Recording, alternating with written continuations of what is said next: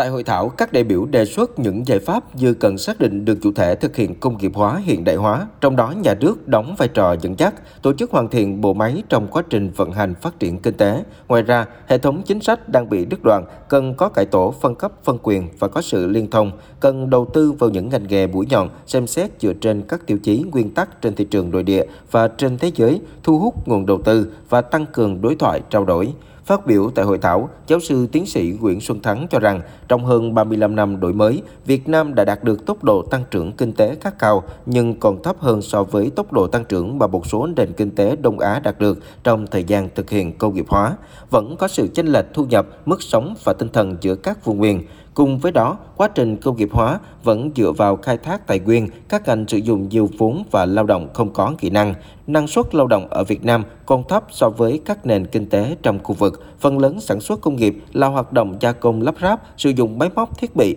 và nguyên liệu nhập khẩu có nhiều tác động hệ lụy về môi trường. Các nghị quyết chính sách bao hàm nhiều nội dung nhưng thiếu giải pháp khả thi và cụ thể. Chủ trương công nghiệp hóa hiện đại hóa nông nghiệp nông thôn triển khai chậm, các cơ chế chính sách hiện cũng chưa tạo ra những động lực và ràng buộc để cuốn hút các doanh nghiệp thực sự đầu tư cho nghiên cứu phát triển, tiếp nhận chuyển giao các công nghệ kỹ thuật mới. Do đó, với tầm nhìn chiến lược công nghiệp hóa hiện đại hóa của Việt Nam đến năm 2045, giáo sư tiến sĩ Nguyễn Xuân Thắng cho rằng Việt Nam cần thích ứng với bối cảnh trong nước và quốc tế đang thay đổi nhanh chóng, tận dụng cơ hội để tiếp tục thu hút các dòng vốn đầu tư có chất lượng. Ngoài ra, Việt Nam cần nắm bắt các cơ hội phát triển các dịch vụ tích hợp và các dịch vụ khác có liên quan, phát triển khả năng sáng tạo tư duy phản biện. Đồng thời, các doanh nghiệp Việt Nam cần tận dụng tốt hơn nhu cầu nội địa đang tăng nhanh bởi sự gia tăng của tầng lớp trung lưu dự báo sẽ chiếm trên 50% dân số vào năm 2035. Đây là tầng lớp có kỹ năng, ý tưởng,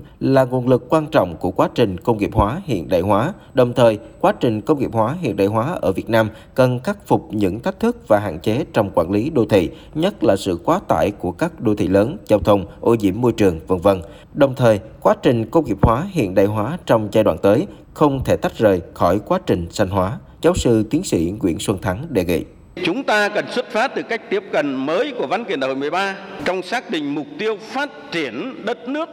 trong giai đoạn tới. Đồng thời lại phải xuất phát từ bối cảnh mới, nhất là những tác động của các thay đổi quốc tế, rồi cuộc cách mạng 4.0 rồi vấn đề biến đổi khí hậu, vân vân và làm rõ hơn về vị trí vai trò công nghiệp hóa như một phương thức quan trọng nhằm đạt được cái mục tiêu đổi mới, hội nhập, phát triển nhanh và bền vững đất nước.